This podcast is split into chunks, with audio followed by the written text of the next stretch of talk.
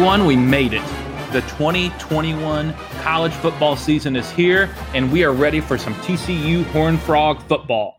After last year, where we were worried about uh, COVID protocol and seeing if we could actually get 2,000 fans inside the stadium, season is back. Stadium hopefully will be full. It's important this year, people, and I think the Frogs are going to have a special season. We're going to talk about that, make some preseason predictions, take a look at the national playoff landscape, offensive, defensive MVP, and a little Duquesne trivia. That and a whole lot more on this episode of the Frogcast. Jeremy Clark, are you ready for some football? Man, I'm so ready. Went out and watched some high school football, and it just gets me pumped up for college football. So let's go. I was, it was so bad. I was watching Fresno State UConn on Saturday. I mean, you know, Poor they, guy. I know they say in June you'd give anything for like a Tuesday night MAC game, but there I am watching Fresno and UConn. Uh, I mean, I'm not a degenerate. I'm not wondering what the over under is in that game, but whoo.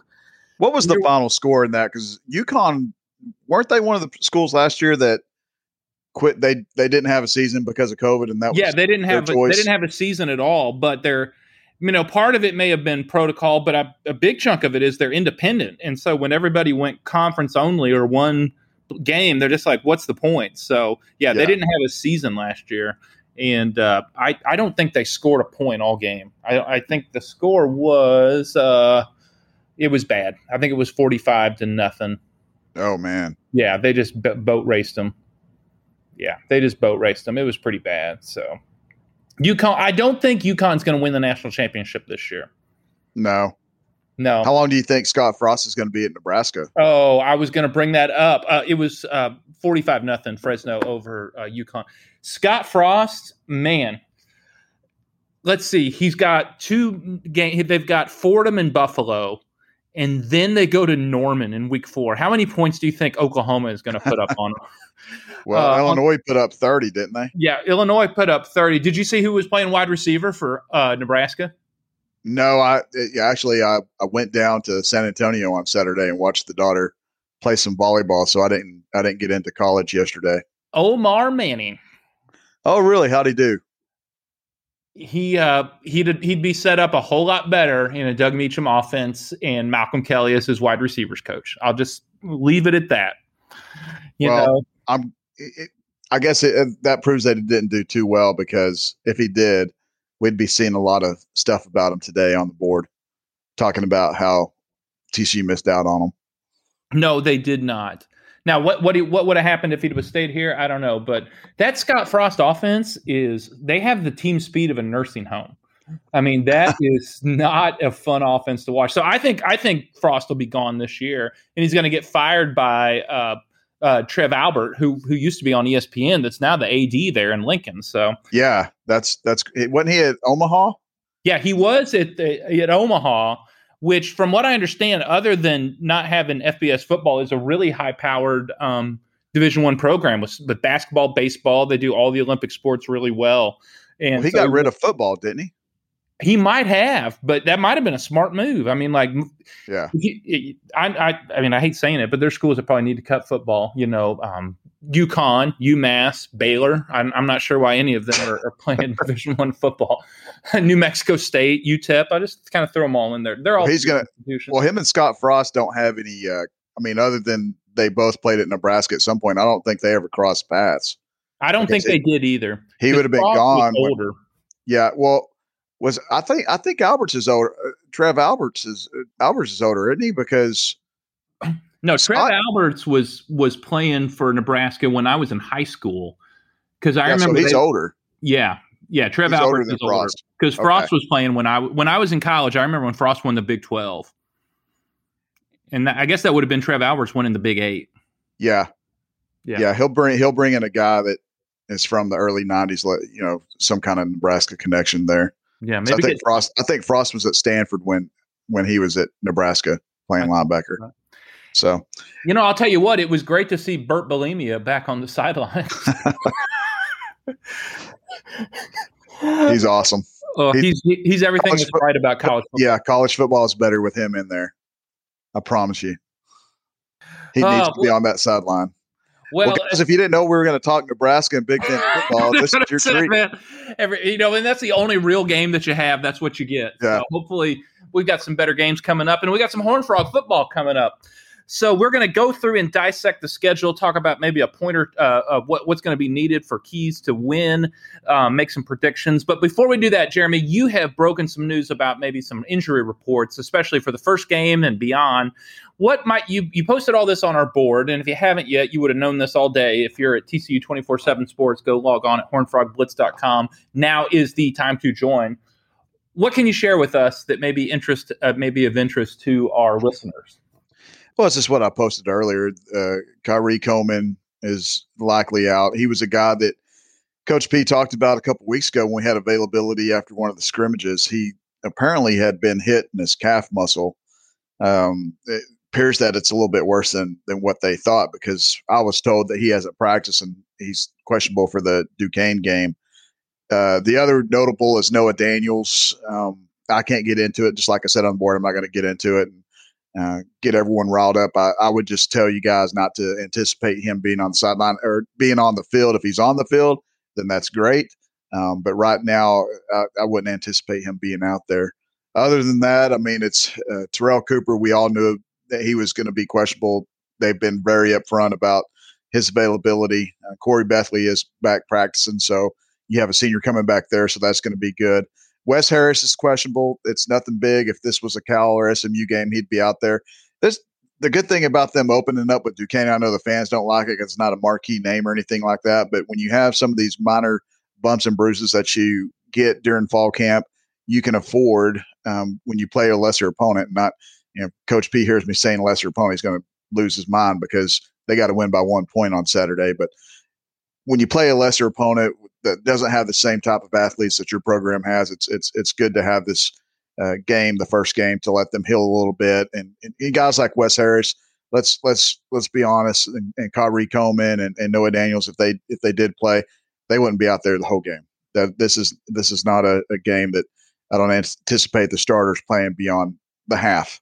Um, especially especially the the higher profile guys like Max and Quentin Johnston and Zach and you know those those type players. But it, it, other than that, I mean, it's it's what you get in fall camp, and I'll keep my ear to the ground to see if it's going to be worse for any of those guys. But the good news is for a guy like Coleman, you have Dylan Horton that's really stepped up. Colt Ellison has played really good as the third defensive end, and so they should be okay on on the defensive uh, line for Saturday. But other than that, that's that's pretty much what happens during fall camp. You're going to have some some type of injury come out of it.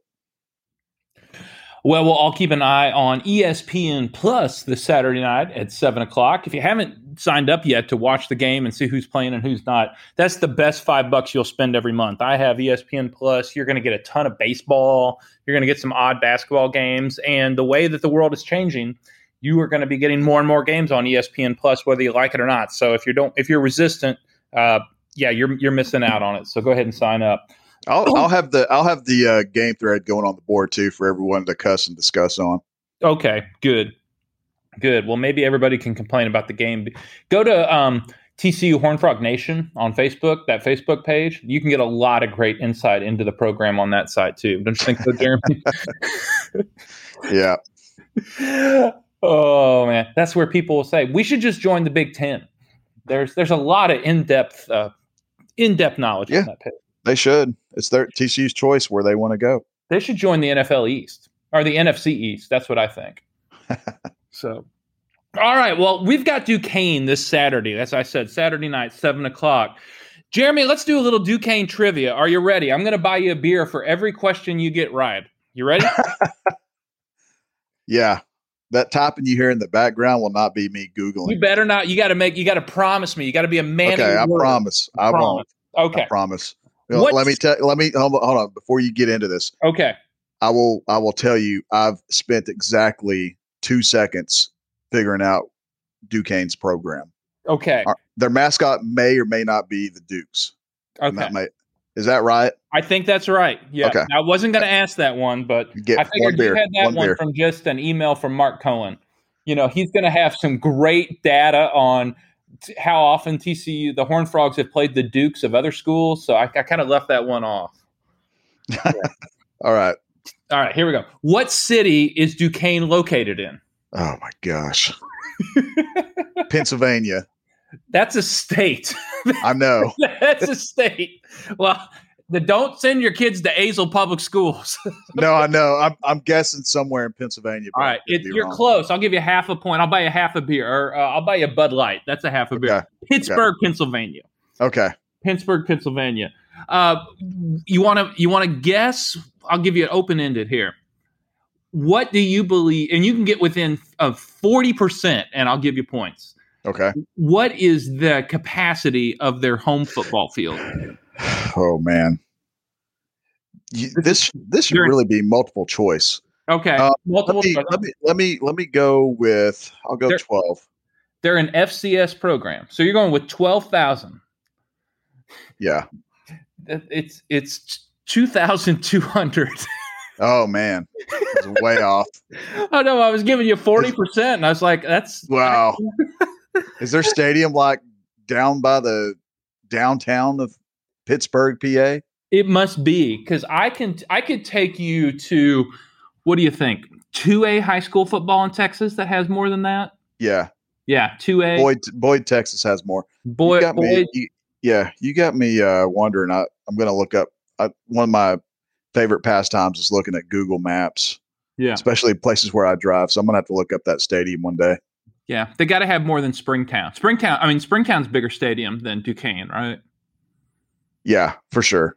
Farrington Field. Azle, Azle's barely bigger, but it's a lot worse aesthetically. it's terrible. That's why we. That's that's why we've been trying to pass bonds to major fells to to get that thing rebuilt.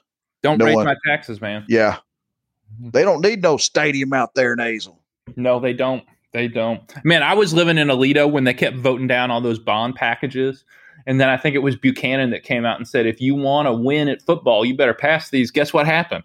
They they they, they yeah. passed it real quick.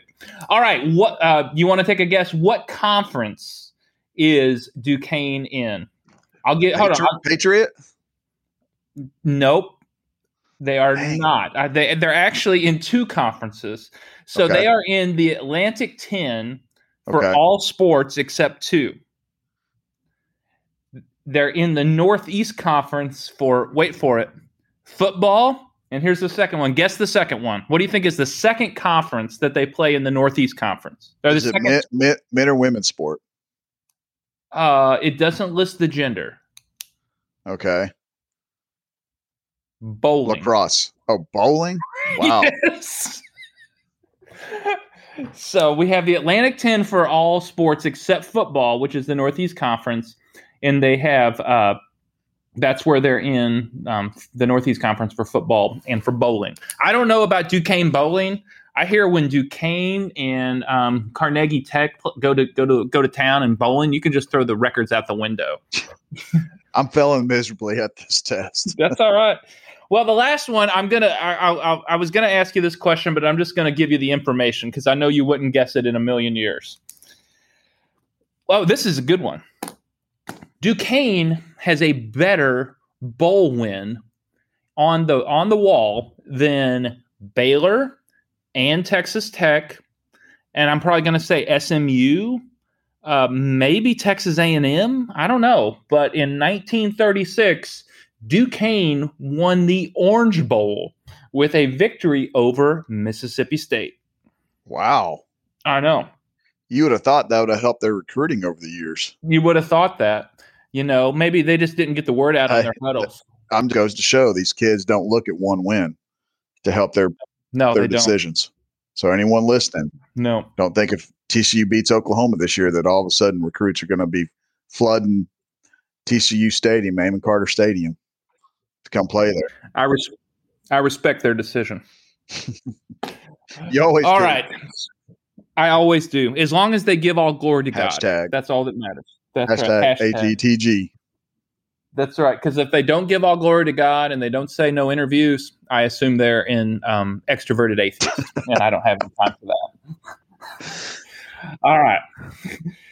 let's go through and make some. Uh, let's go through and make some predictions here, Jeremy. Are you ready to buckle up and go through the schedule? Yeah, sounds like you got a pen and paper in hand to write these down. I do. I got a pen and paper. This is going to be logged formally. It's going to be under lock and key in my pastoral care files here in my office. Okay. So this is going to be as official as it gets. All right. Um, and well, we'll do some score prediction too to see what we can do. Okay. Uh, all right, Duquesne. I'm I'm predicting a win, and I mean that's a that's a I'm going out on a ledge here. I'm going to predict a win, but I think the Frogs are going to underperform offensively just to just to freak everybody out. So I think the Frogs are going to win like 35 to 10.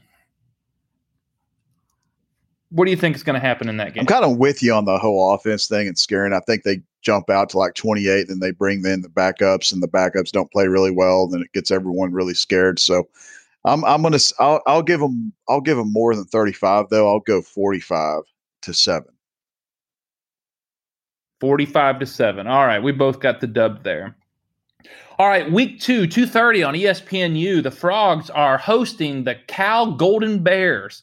Um, Jeremy Wilcox is, is a great defensive coach. I mean, the greatest game in, in the history of the sport was played between TCU and Cal in the Cheez It Bowl. Um, defensive MVP Mark Cohen just did a great job in that game. I, I, what, are you what are you feeling in this game? Aware that let's just be honest, we're not all packed Pac-12 nuts, but where where where do you think uh, this game is going to land in terms of not only who's going to win, but what kind of production is going to be put up or withheld?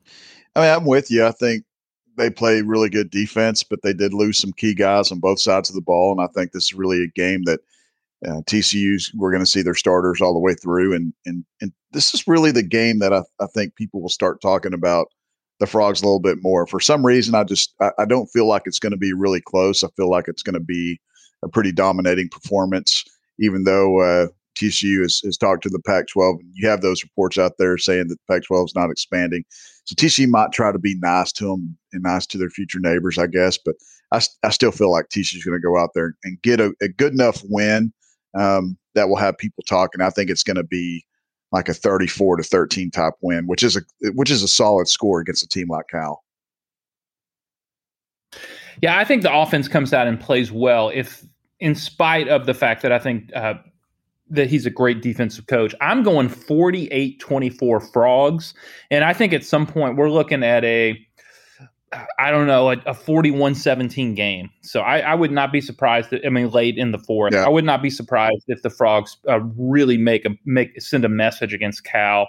And, um, and you know, I, I know Patterson's not worried about the polls and all that kind of stuff, but the frogs jump out put a big win, a double digit victory on the board against Cal, who I, I think is going to be a competitive team in the Big 12. That's going to go a long way to start to begin to move up the ranks. Wait, Cal's going to be in the Big 12 now?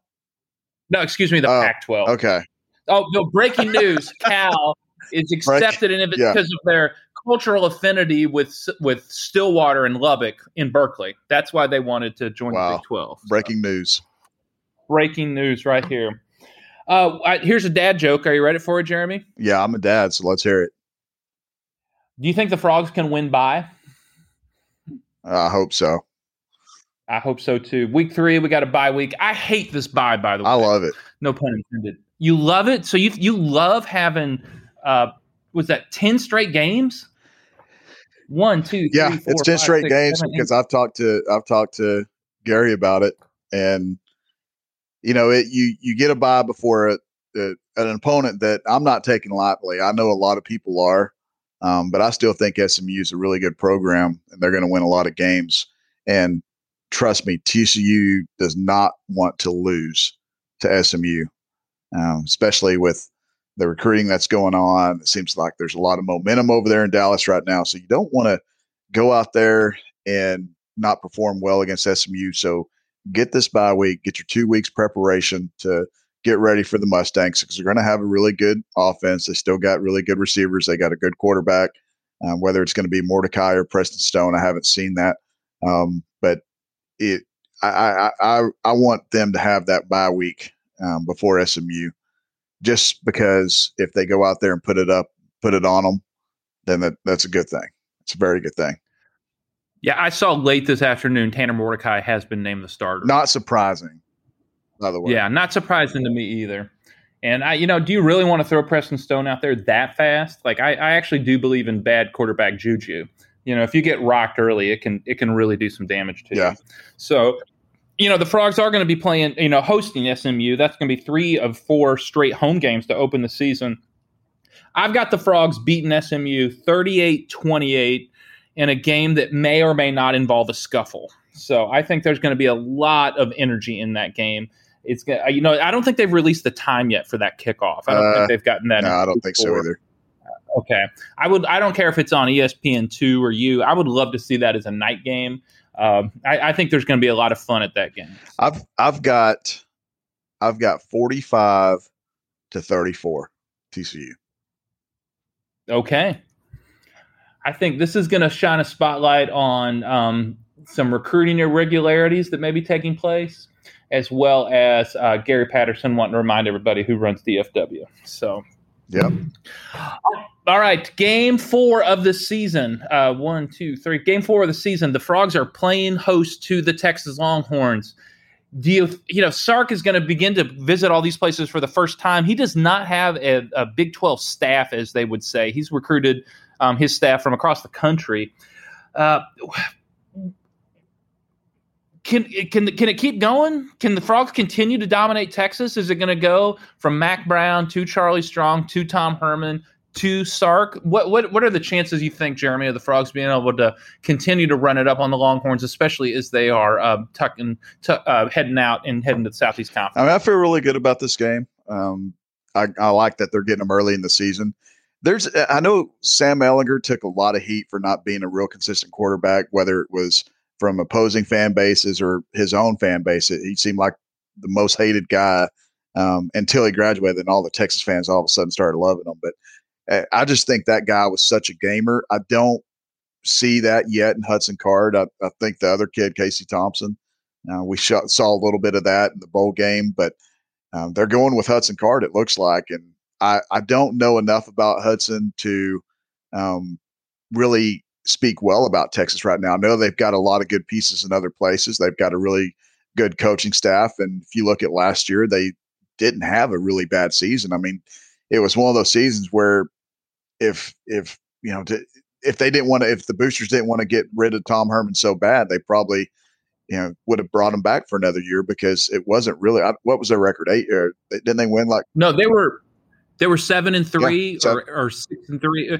They they were three plays from making the play from winning the Big Yeah, 12. I mean they were. I mean, that's what it is. They, you know, obviously the one game, the one play and the fumble at the goal line, any of the plays in overtime against OU, and then Matt Campbell goes down and just with like 90 seconds left says, you know what, I'm going to steal this game Yeah. from you.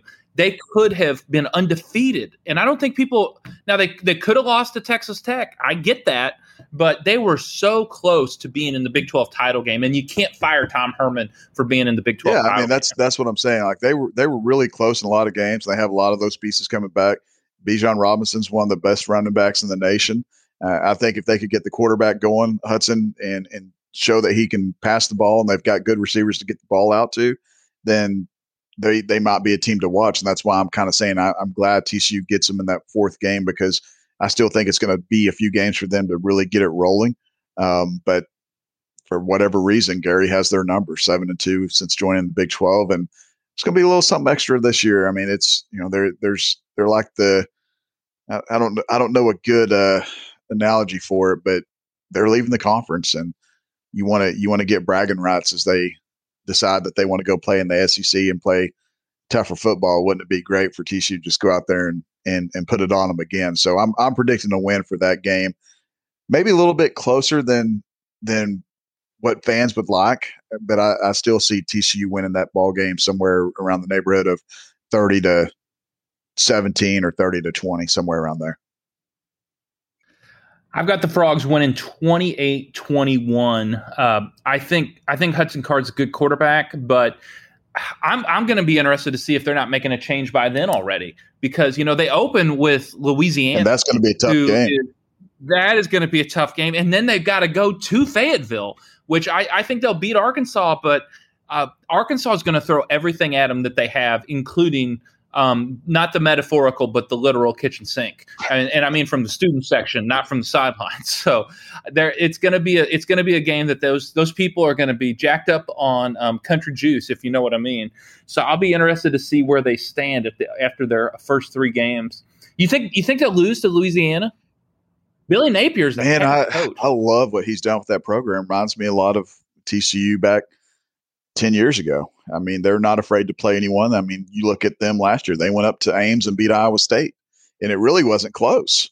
Didn't they beat, was it, was it, or a year before? What, what year was it that, was it last year? No, last year they they, they won by two touchdowns. Yeah, and then Ames. they, now, there were a couple of special special game uh, special team scores, but they all count. Yeah, they've got good athletes. They've got some uh, pretty good running backs, and uh, I don't know the, about their quarterback situation, but they've got a really good coach, and I think he's going to be somewhere else on the sidelines and probably in a SEC program in the next one or two years. But it's going to be uh, definitely a game to to keep an eye on because I promise you they are not afraid to go into a, a, a rowdy place and, and get things done, and they definitely have some athletes to do that.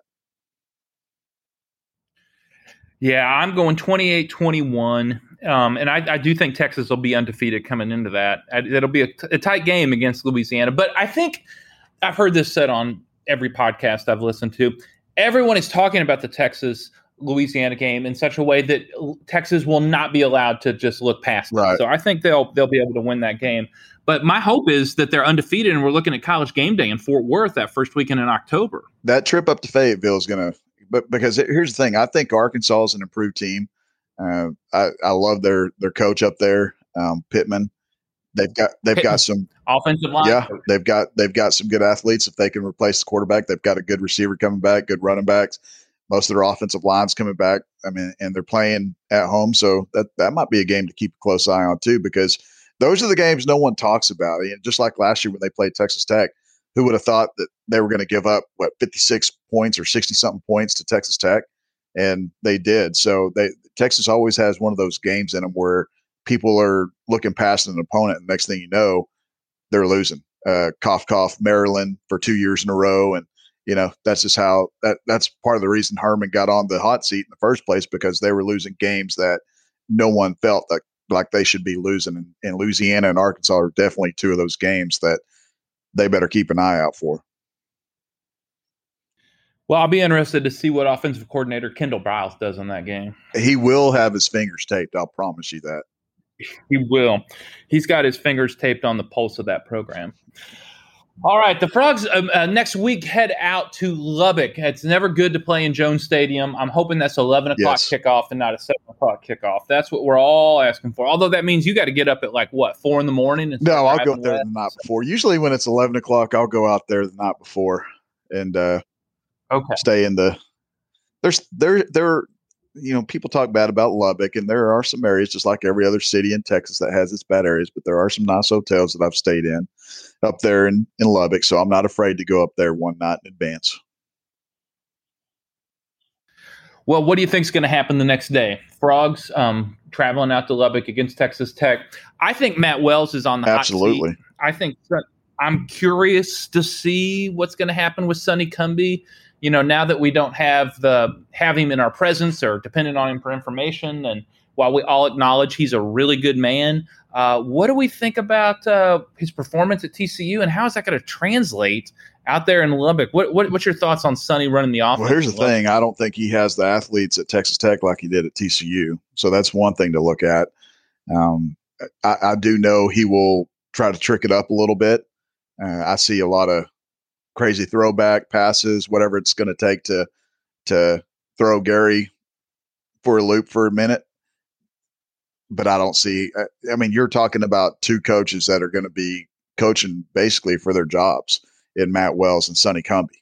Um, Sonny went to a situation where head coaches, I mean, that seat is burning hot up there in Lubbock right now. So, uh, you're right. The night games are, are weird Lubbock is a weird place to play in at night. Just crazy things happen. Everyone knows about it, but I, would I would say for now, I'm Texas Tech may give a scare, but I'm not as worried. You know, they talk about the transfer quarterback. I, like, to me, he wasn't that great uh, where he was before, and so I'm like, how's everyone thinking this kid's going to be so great for Texas Tech all of a sudden? So I I don't see how TCU is going to lose this game. They they've gone up, they've played uh, well in Lubbock the last few times.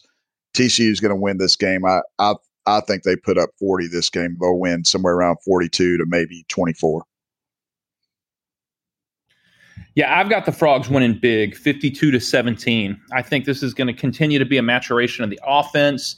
I think I'll be interested to see what Tech's schedule is at this point because when they when when it starts folding, man, I think they're going to fold hard because, like you said, they don't have the talent, and it's not just that they don't have the talent; they don't have the depth. So their best player out there that is getting beat consistently, if he gets hurt or he's like, I, I, I've had enough of this crap, the guy behind him is going to be even worse. I mean, in a, in a, in a, it's the drop off is going to be different than it is at another program. So I'm thinking that the Frogs are going to blow the doors off of them. And looking at 52 17. And I'm not saying that's the game that Matt Wells gets fired at, but that's when the that's when what we talk about becomes an epic. Yeah. So yeah. So that sets up a 5 and 0 Horn Frog team heading to Norman, Oklahoma to play the Sooners. Uh, the Frogs have not won in Norman since 1996. I was there in the state. Wait, wait, wait. Uh, John, Hold on. What did you just say? Go ahead. Frogs haven't won. I said, haven't won in Norman since when? Since 1996. No. Or excuse me, 2005. Uh, I have my numbers wrong. I, I, I, was there in '96, but then they won, and I, I, I just screwed up. That's what I was thinking about the hey, '96 game. Art, I admit. Art, oh, heck being yeah, a man is taking ownership, Jeff, and you just did it. I know. I was there in '96 when we beat Oklahoma, but then of course in 05, uh, inaugural game in the Mountain West. Frogs go up there. Thank you, Tye Gunn. That was the best win you had, and you had a lot of good wins. Frogs won that. We haven't won the Norman since we joined the Big 12. That's the bottom line. We got one win, the best team the Frogs have put on the field in since maybe 1938, and it took a Paul Dawson pick six and Trevor Knight throwing it out the back of the end zone to win that game. So, do you think what what are the chances? What's it going to take to beat Lincoln Riley? Because we haven't figured out how to beat Lincoln Riley. What's it going to take to beat Lincoln Man. Riley? The crazy thing is too is that you know they've got a really good quarterback coming back and Spencer Rattler. They've got Kennedy Brooks coming back. They've got some good offensive line coming back. Got good. De- I mean, they're they're reloading. That's all they're doing is reloading. And while TCU is going to have a lot of momentum coming into that game, uh, I wish they would just do the Army offense against them. To be honest, man, keep the ball away from that offense. Uh, Army had a really, a really good uh, uh, game plan when they almost upset them a few years ago, and it's funny because OU only needed like you know 40 plays to score three or four touchdowns. So, um, but man, that's the only game on the schedule right now where I just I can't wrap my head around it. Like I, I can't I can't foresee a win, no matter how close TCU's played them in recent year, recent memory up there in Norman.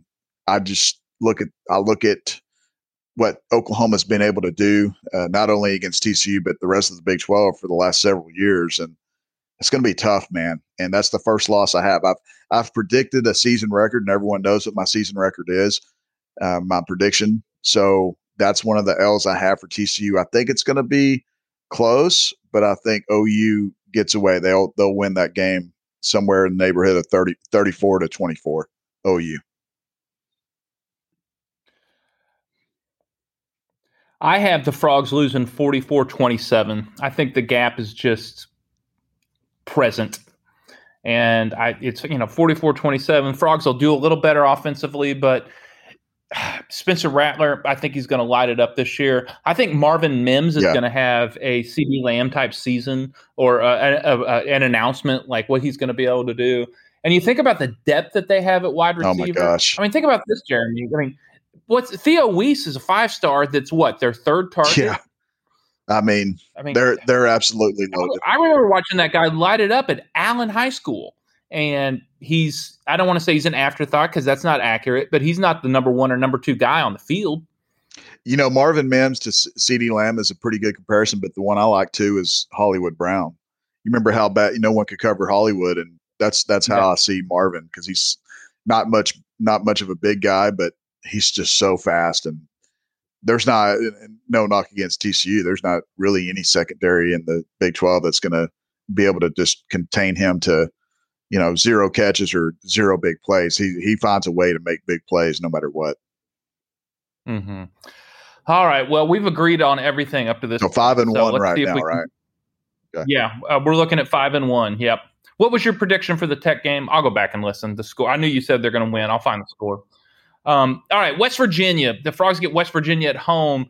Uh, two straight years where the Frogs have lost to Neal Brown. Uh, you know, Neal Brown is one of those coaches that has Gary Patterson's number. The Frogs can always beat Texas, and they just have the damnedest time beating West Virginia. Uh, what do you what do you see for the what's going to be required for the Frogs to be able to beat West Virginia, and what's your prediction? Well, I'm glad they're playing playing them at home. Uh, Neal Brown, for whatever reason, has Gary's number. It's crazy. Uh, I know that uh, Doege's coming back. It, he's he ended up being a pretty good quarterback there late in the season. They did lose one of the twins on the defensive line, so that's that's pretty big. Um, not having him, the the running back, I believe I can't remember if he's gone or back. If he's back, he's going to be pretty good because he was a pretty good running back in the league last year. But again, TCU is a different team playing West Virginia in Fort Worth than when they are playing them in Morgantown. It, it Morgantown is like kryptonite for them, except for those couple years when they were able to pull off a, a minimal upset. But I like them playing at home. Uh, they're they're going to be coming off an emotional loss to OU, but I think they bounce back. Uh, I think this time we TCU has the offense to to put points on the board. Um, they've got a better offensive line. We're talking as long as no injuries happen. But I'm going to go with the Frogs in this one. I'm going to say they win 31 to 17. You know, I'm not that far off. I have the Frogs winning 33 27. I think the Frogs are able to steal that win. Um, we're gonna it's gonna come down to some odd plays and maybe a field goal or two. But I got the Frogs winning 33-27 and finally Gary gets that win over Neal Brown, who I think is a good coach. You know, I, th- I think Neal Brown is a really good coach. So, all right, from here we travel all the way up to the Little Apple. Our former uh, podcast mate Jeremiah Glenn and his son going to school there at Kansas State. He is super excited about it too is, is his are his loyalties going to be uh, challenged, or is he just going to say every man a wildcat, or is he going to pull for the Horn Frogs? He's. I asked him that same question. He said, "I'm I'm pulling for wherever my money's going." I don't blame him. He'll still pull for TCU in every other game except Kansas State. Hey, fair enough. Fair enough.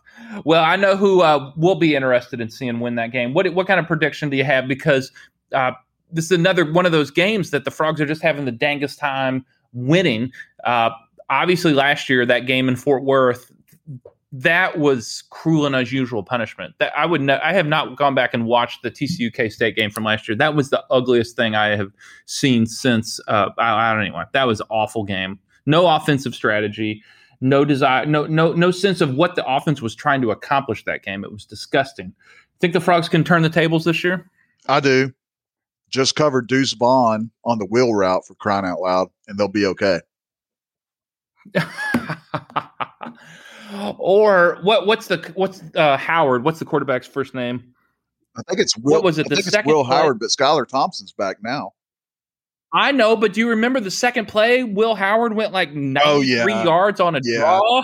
was, all we heard was, well, he's kind of a game manager and he's not that fast and he'll be all right and he's out there just sprinting down the field. I think it was Ar'Darius Washington well, that finally tracked. Let me tell down. you something. If you go back and watch that replay of the game, watch that particular play, and basically the only TCU players you see in the screen are three down linemen and Wyatt Harris, and there's no one else on the screen when they show the end zone camera.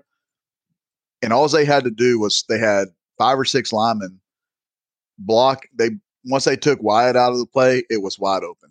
Like they didn't TCU did not have anyone in the box except those three down linemen and, and Wyatt Harris. So it's it's crazy. I don't know if I was call, I don't know if I was calling him Wyatt Hicks because I had, my son's got a friend named Wyatt Hicks too. So No, okay. you, you got you okay. got it right. Wyatt okay. Harris. Uh, all right, so the frogs, give us a prediction for that game. Well, it's in Manhattan. Uh, frogs have you know it's it's tough to win up there for them, and crowd should be pretty good and into it. But uh, it, it's going to be one of those grounded out games for anyone that wants to see high flying scores. Uh, TCU wanting to uh, uh, just go out there and run a hurry up and high tempo, up tempo offense. You know, don't watch the game because you're probably going to see two grounded out teams that want to win the game by running the football. Time of possession, and this game is it, it's going to be low scoring because neither team's going to want to. I mean, you're you're going to rely on your run game here. So, Deuce Vaughn for Kansas State, Zach Evans, and Kendre Miller for TCU. I think TCU gets it done this time. They should have. They've. They're so close the last two games. It just weird. Just weird ways Kansas State has won. Pick six last year was the difference in the game. So, uh, give me the frogs. I'm going to go with them grinding it out. They're going to grind it out to 28 points, and K State's going to have 20, 28 20 TCU. I kind of have an opposite view of that. I think the Frogs are going to be able to put up some points on K State. So I'm looking at 55 24. Frogs getting a big win in Manhattan. So that'll be the first win in Manhattan, uh, what, since 2017 when the Frogs went up there and won? Yeah, that, that's it. That's right. Yep. yep. So we'll see what comes from that. All right, Baylor. Dave Aranda, year two, it can't be any worse than year one. I mean, the, the best, the highlight of the season for Dave Aranda, his first year, was the second half of the TCU Baylor game. That's all he had. So I'll be interested to see what Aranda can do. I I'm not sold that their offense is going to be all that different than it was in terms of what they're able to produce. You know, they fired Larry Fedora. They brought in the guy that was the OC at BYU, and the and Baylor plays BYU this year, which will be an interesting dynamic. I'm I know Dave Aranda was a heck of a defensive coordinator. I know he had a national championship at LSU. I'm not sure he's cut out to be the head coach. I want to see what kind of transition he makes from being a defensive coordinator. I've I've read some interviews around with him and around the program that he said he had a hard time transitioning from being a DC to being a head coach, and he learned what to do and what he's going to stick with. So this will be the year he starts to figure that stuff out. I don't know that they're going to make that big of a leap. I think the Frogs are going to be able to put up a lot of points on Baylor this year, even though Dave Aranda is a pretty solid head coach. So I'm going to go ahead and go 38 14, the Frogs are going to beat Baylor in Fort Worth. I agree with you. I think it's, I'm still, the jury's still out on him being a head coach. He, he says a lot of the right things, but we're looking at a, a guy that was uh, DC at LSU um, in a in a year where they really caught lightning in a bottle. I mean, and you, you have to look at that offense and the way they played and think maybe they won that national championship because they had Burrow and Ja'Marr Chase and Terrace Marshall and good running back. So I I think them losing Charlie Brewer to U- transferring to Utah is going to hurt them, even though uh, he he probably shouldn't have been playing last year in the first place. But the the kid's a gamer. He he always kept him in it. The Bohanon kid that they've named as, as a starter, I haven't seen a whole lot of, of him in, at the college level. I will say when I saw him in high school, I wasn't overly impressed. Really good athlete, but I don't know how good of a quarterback he's going to be right now. So I think that's going to be a big question for them. Uh, I was kind of surprised that he beat out uh, Zeno because that was a guy that, that they felt like was going to have a tremendous future for them. But I feel like TCU playing them at home is going to be a, a game where they want they're going to want to send a message TCU's going to win this game. They scored 33 last year in a, for an offense that really couldn't score a whole lot of points. They're going to score more this year. I'm going to go TCU 41, Baylor 13. 41 13. Big win for the Horn Frogs. All right, we're down to the final stretch here. Uh, three games left for us to take a look at. Uh, Oklahoma State in Stillwater so the Frogs obviously won in 2017, lost in 2019. Frogs going back there in 2021. Stillwater has been a tougher place for the Frogs to play. Although the Frogs have have had, you know, Gary Patterson's had Mike Gundy number here for the last several years. Here's where I think the Frogs take their second L. You know, it's when no one counts on Oklahoma State that they have a great season. I either Spencer Sanders is going to have a ridiculous season or he's going to get benched. And I'm banking on him having a ridiculous season. He will not have an average season where he improves just a little bit. He is going to have a great year, is my prediction. I think the Frogs are going to lose in an amazing shootout in Stillwater. And the post game presser is going to be unhinged with Patterson and Gundy. And I think Oklahoma State's going to win this 48 45 in the games that uh, we're going to miss in the in what we thought of as Big 12 football. I think it's going to be a throwback game, 48-45. The Frogs lose in Stillwater to Oklahoma State, who is going to be in that spot having the inside lane to get to the Big 12 title game. Uh, I'm with you on. I, I think people are doubting Oklahoma State. Spencer Sanders is kind of a question mark, like kind of like Max Duggan is. We really don't know if he's a good quarterback or if he's a bad quarterback. He's kind of in the middle. We know he can run, but one thing I will say, he's he's lost uh, uh, Tylan Wallace, which if you look at last year, once they lost Tylan, their offense completely shut down. No other receiver they had stepped up for them. They don't have Dillon Stoner anymore. Stoner was a guy that miraculously was able to to beat TCU um, back in what what 2019 when Wallace was out. They don't have him anymore. The receivers are okay. They're they've got some talent. They've got some speed. But and this game being in Stillwater concerns me because they've had a little bit of trouble uh, winning ball games up there. But I feel I feel different about this one for some reason. I feel like the the the Stillwater is, is still going to be a challenge, but I still feel like TCU's offensive weapons that they have is going to be enough to put some points on the board. And I think defensively, they'll be able to, to confuse Spencer Sanders a little bit. He's going to run for a lot of yards. He's going to drive us all crazy because he's probably going to rush for between 90 and 120 yards on the ground.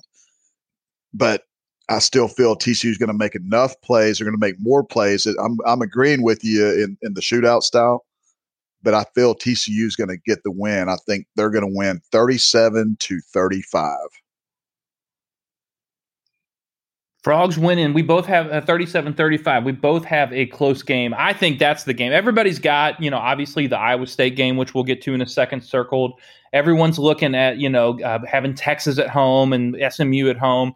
I think this is the game that's going to be I don't want to say it's going to define the season. This is going to be the game we remember that either we, you know, we hammered out a victory on the road like you're predicting, or oh my gosh, we lost a heartbreaker.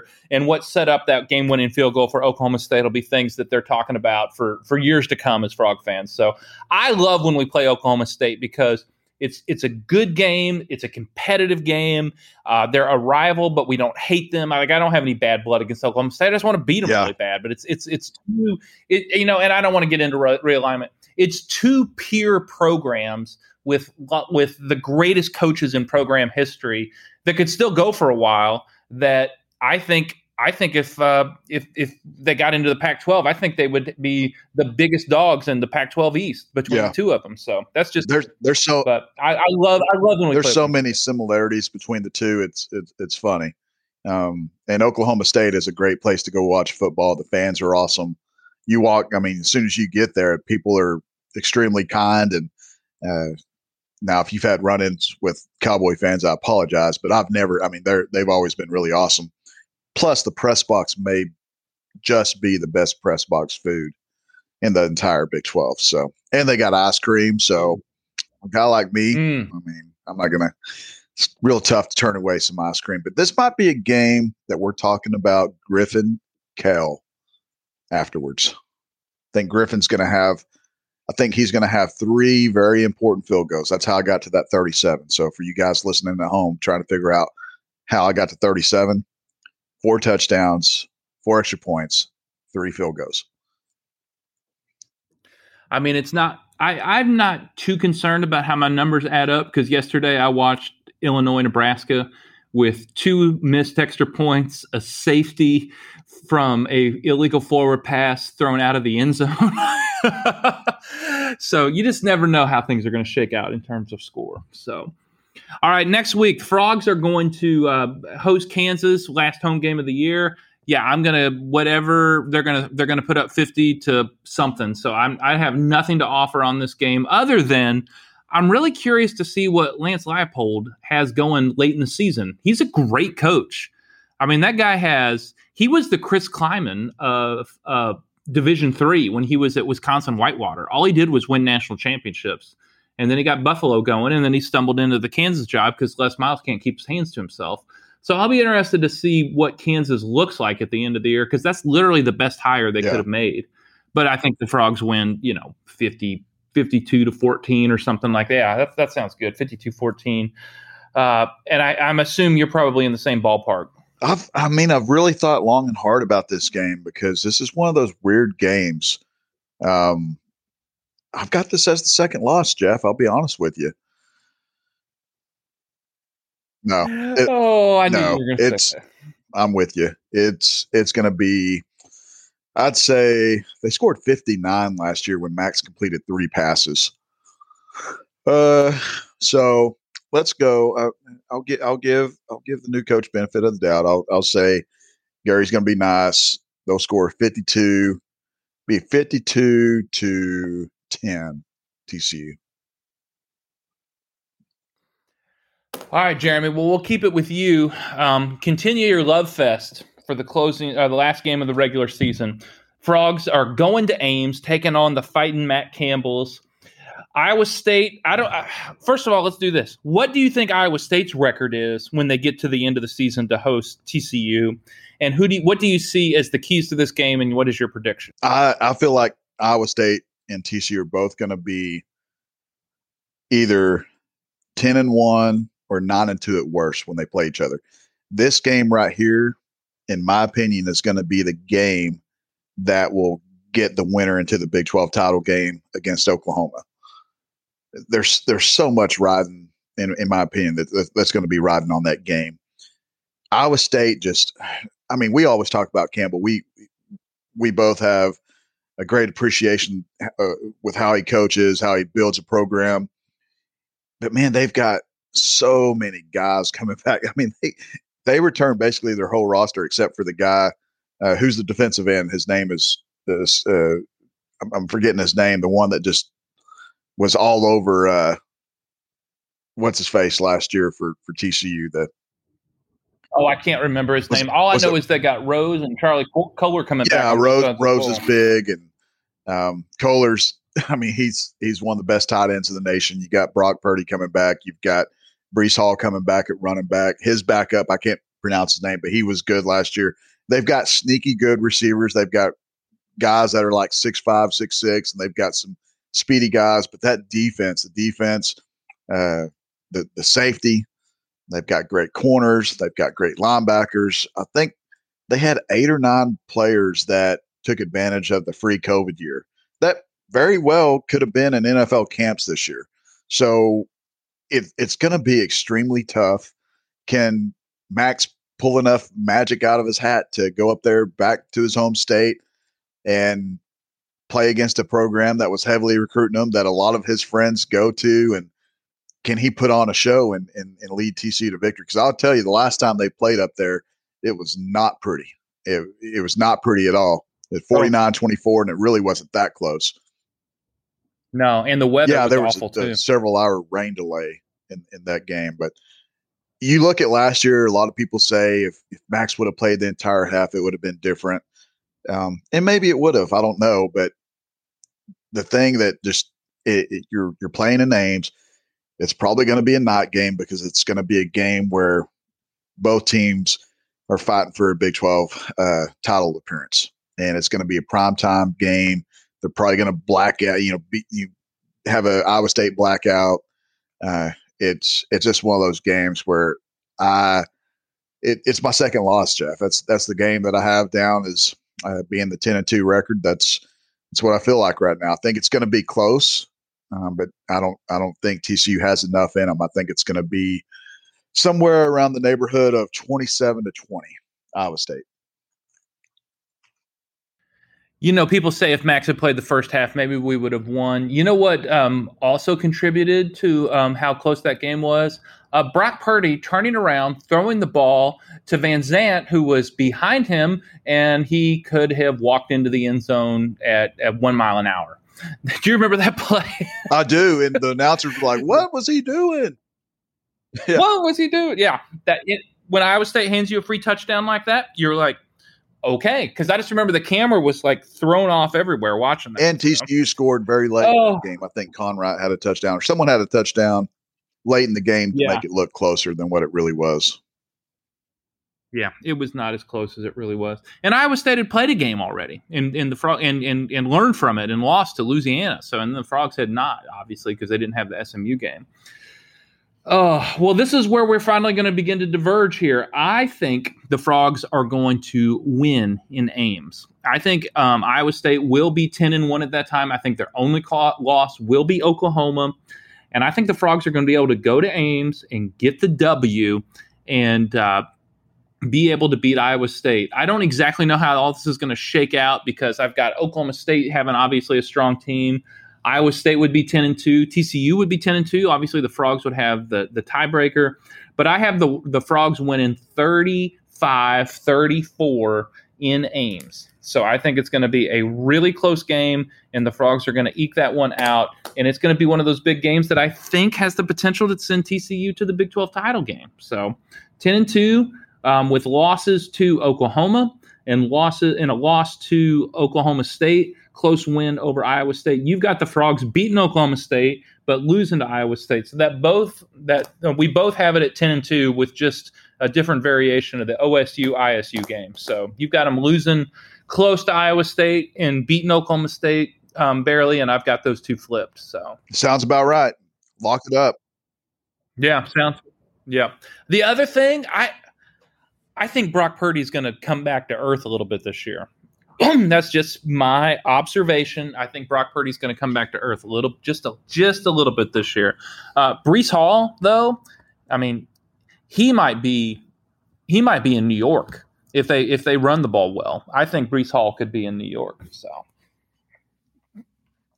all right, well, let's go ahead and make. We've got those predictions on the record. Uh, we just got a few minutes here left, Jeremy. So let's just do a couple of things. Offensive MVP for the Frogs this year. Who do you have in Max Duggan because he's going to put up a lot of passing yards and he's going to have a good amount of rushing yards. And he's the. I mean, he's the key. Yep. Let's be honest. He's the key. Yeah, I'm going to go with Max because he's going to have a, a, lot of Saturdays where he throws for 315 yards and runs for anywhere between 90 and 120. I, I, I really could see that. I think that Max is going to have a great season, and he's he, he, It all comes down to him, and he only does as well as the offensive line does. So I think it's going to come down to Max, and he thri- If he's not the offensive MVP, that does that means the Frogs aren't going 10 and two or better. So I'm going to stick with you there for Max. Who do you have on the other side of the D ball? Winters. I think Dee Winters played extremely well last year. I think he played, like Gary said, I think he played better than Wallow did in some of those games. And him coming back and being ready to go, I think's huge for that defense. And, and that's the reason why I think they're going to uh, be good because if a guy like Dee Winters playing linebacker, he's going to put up over 100 tackles this year. I am going to go with a young man whose last name you may recognize, Trey Hodges Tomlinson. I think he's looking at being a first round draft pick. I think he is looking at first team All American. And it's not going to be so much the, you know, the interceptions or the pass breakups he has. It's his ability to take the quarterback off his first read right away. Um, I think that's going to help with pass rush. I think that's going to help other. Uh, that's going to make him the quarterback uh, move down his progressions for people he would uh, be less likely to want to throw the ball to. So I think Hodges Tomlinson is going to be the defensive MVP, even if it's not awarded to him, just by what he makes happen by not having the play come his way.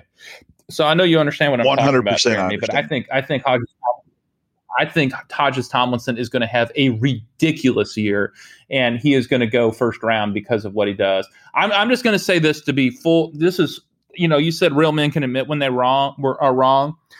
I don't think that TCU offered him because he's LaDainian Tomlinson's nephew, but I thought is he LaDainian Tomlinson's nephew, and that's what maybe got him on the table or got him evaluated a little earlier, a little differently. I know his yeah. offer came in late. I know Baylor had an offer.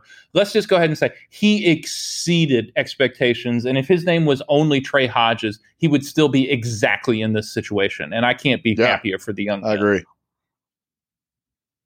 Mm-hmm. So, all right, last question. We'll be done. Give me your four teams for the playoff. Alabama, Clemson, Oklahoma, and Georgia. All right. Oh, no Ohio quarterback State. question. I like that. That's the biggest thing. They've got a lot of great athletes, but I want to. I, I don't know how good CJ Stroud's going to be. All right. Well, I'm going to go a little rogue here. I mean, it's not going to be rogue because they'll all be national brands, but I'm going OU. As I'm going OU, Georgia, Alabama, and USC. USC, I like it. USC. I think. Uh, I think this is the year they finally make it click. I don't know that Clay Helton is the answer, but when you have that much talent and you have a bad Pac-12, I think that that's gonna. I think that's it's it's it's now or never. So I think USC is going to be able to make. I think USC is going to be able to make the playoff. I think uh, Georgia and Alabama will both be undefeated going in the SEC title game. Georgia will have that big win over Clemson from week one, and I think Clemson's going to. All they got to do then is just lose one game in the ACC, and and they're in trouble. So I could see them falling to Carolina. I could see them falling to Miami. I'll, uh, you know, I, I I remember when Clemson would lose to Syracuse and Pitt. I know they're better now, but they were still making the playoffs. So, okay, all right. Well, let's go ahead and bring this podcast to a close. I want to thank everybody for listening to this episode of the Frogcast. You're going to be here every Sunday night between now and National Signing Day um, maybe not New Year's Eve, but we're going to be here for a good while as we are ramping up into the, into the regular season. You're going to want to subscribe, give us a rating and review. You can find us on every podcasting app of your choice. Give us a rating and review on Apple um, Podcast. We would love for you to do that. Get the word out about the horn about Horn Frog Blitz. Get the word out about the Frogcast. This is going to be a heck of a ride. This might be the last year of the Big 12 as we know it. So, man, let's buckle up and let's go win this thing. So, for Daniel Southern and for Jeremy Clark, I'm Jeff Mitchell. Thanks so much for listening to the Frogcast.